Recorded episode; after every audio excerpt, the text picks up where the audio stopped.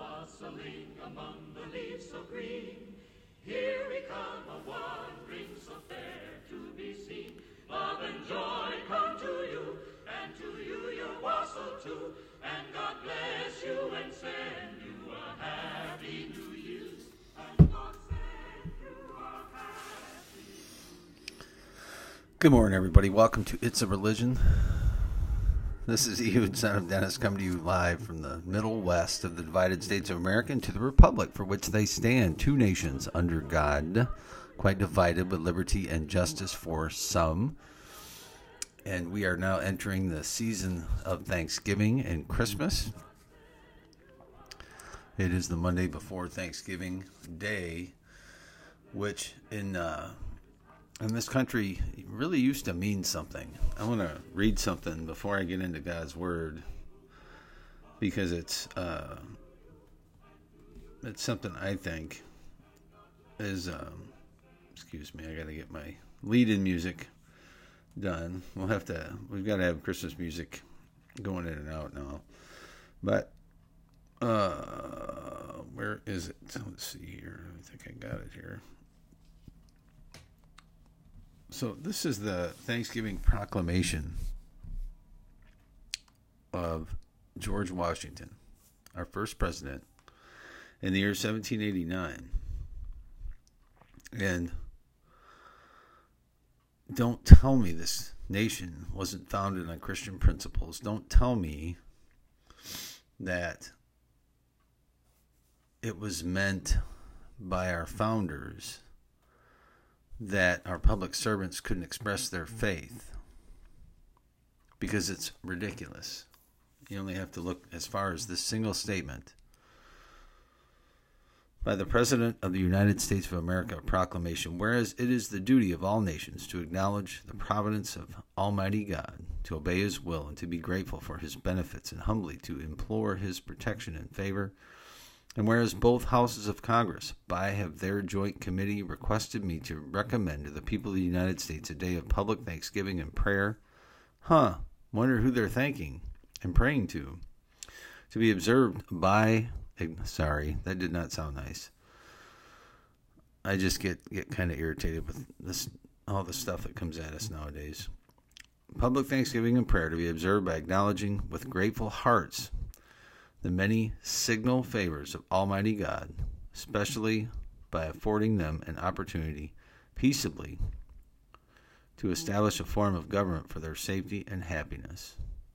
Now, therefore, I do recommend and assign Thursday, the twenty-sixth day of November, next to be devoted to the people of these states, to be service of the great and glorious being who is the beneficent author of all the good that was, that is, and that will be, that we may then all unite in rendering unto Him our sincere and humble thanks for His kind care and protection of the people of this country, previous to their becoming a nation, for the signal and manifold mercies and favorable interpositions of His providence, which we experience in the course and conclusion of the late war, for the great degree of tranquility, union, and plenty, which we have since enjoyed, for the peaceable and rational manner in which we have been enabled to establish constitutions of government for our safety and happiness, and particularly by the national one now lately instituted for the civil and religious liberty with which we are blessed, and the means we have of acquiring and diffusing useful knowledge,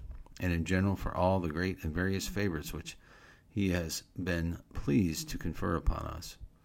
And also that we may then unite in most humbly offering our prayers and supplications to the great Lord and ruler of nations, and beseech Him to pardon our national and other transgressions, to enable us all, whether in public or private stations, to perform our several and relative duties properly and punctually, to render our national government a blessing to all the people by constantly being a government of wise, just, and constitutional laws, discreetly and faithfully executed and obeyed, to protect and guide all sovereign and nations, especially such as have shown kindness unto us, and to bless them with good government, peace, and concord, to promote the knowledge and practice of true religion and virtue, and the increase of science among, uh, among them and us, and generally to grant unto all mankind such a degree of temporal prosperity as he alone knows to be best, given under my hand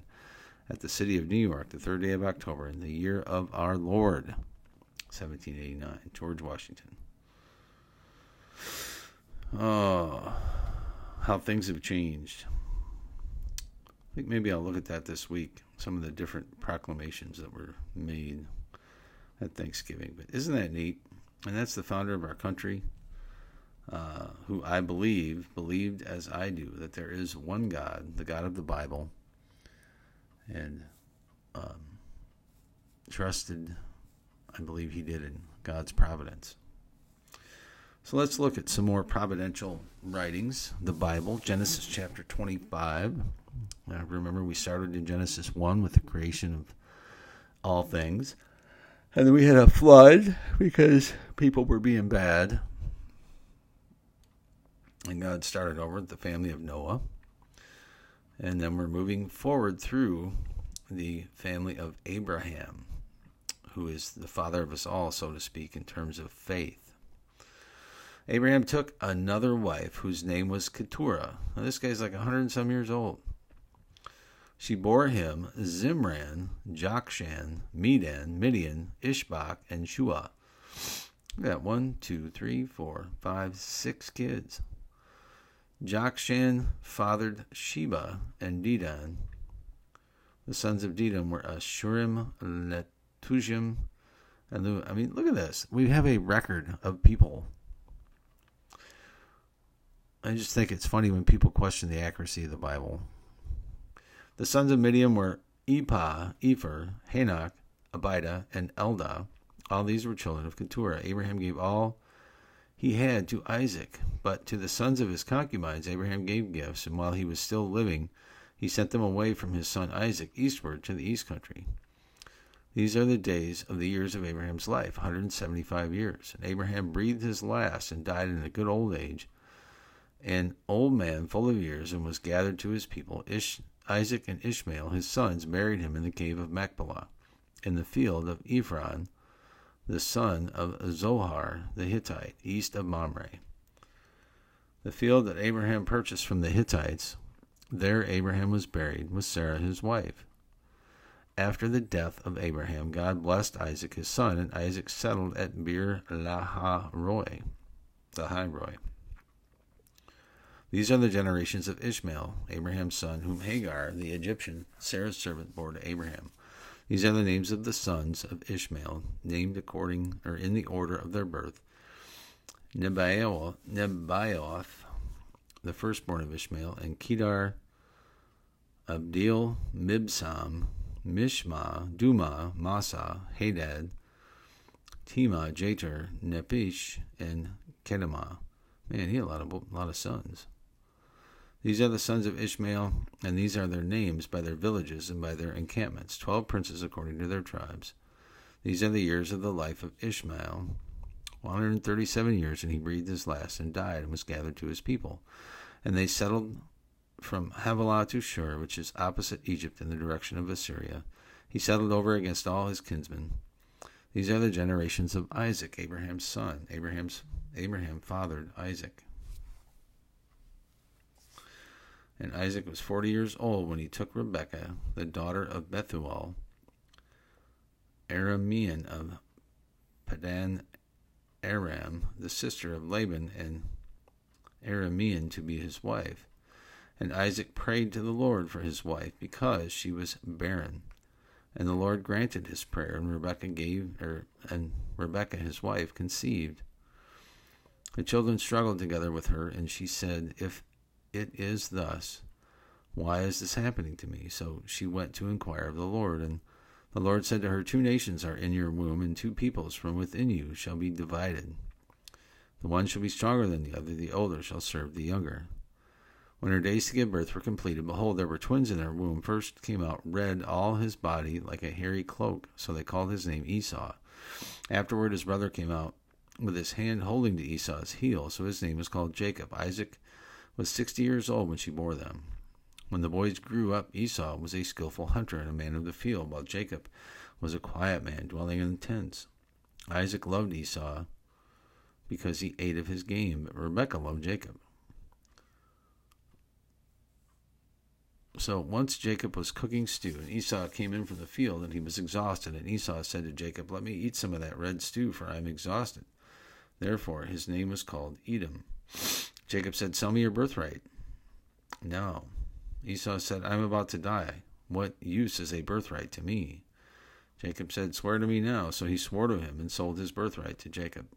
And Jacob gave Esau bread and lentil stew, and he ate and drank and rose and went his way. Thus Esau despised his birthright. So what is a birthright, you say? It's the right of the firstborn to the uh, inheritance of his father. He has first rights, I guess, on that, being the firstborn. And I don't understand how that works with the twins. I mean, the guy was born, you know, two minutes ahead of the other guy, and they were really essentially born at the same time. But, um, you know, in the laws of birthrights, at least back then, Esau was the one that was going to get the major part of the inheritance. So we'll see what happens with that as we move along. But, uh, you know, he sells it for a bowl of soup, so obviously he didn't put much faith in it. And Isaac had a lot, you know. He got all of what Abraham had, and Abraham had a lot. So, oh, that'd be interesting.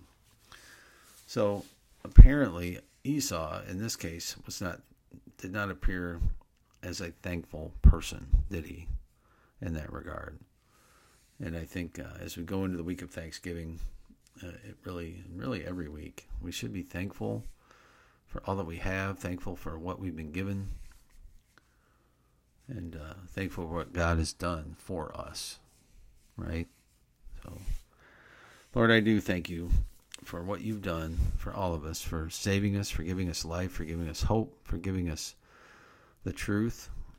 And uh, I pray that the truth would prevail in this country. We see so many things going on in our government right now uh, that is trying to work against you and against truth and against the people of this country. And uh, it really, um, we need more of you, more hope, more uh, true thankfulness, Lord.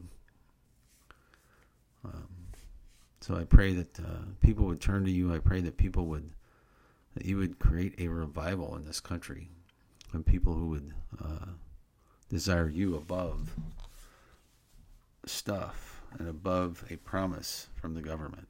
So we thank you and praise you, Lord, in Jesus' name. So y'all have a great day, and we'll talk to you tomorrow.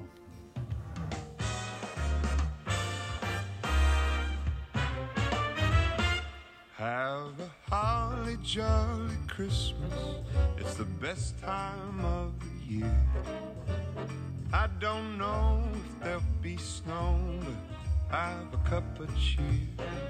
Have a holly jolly Christmas.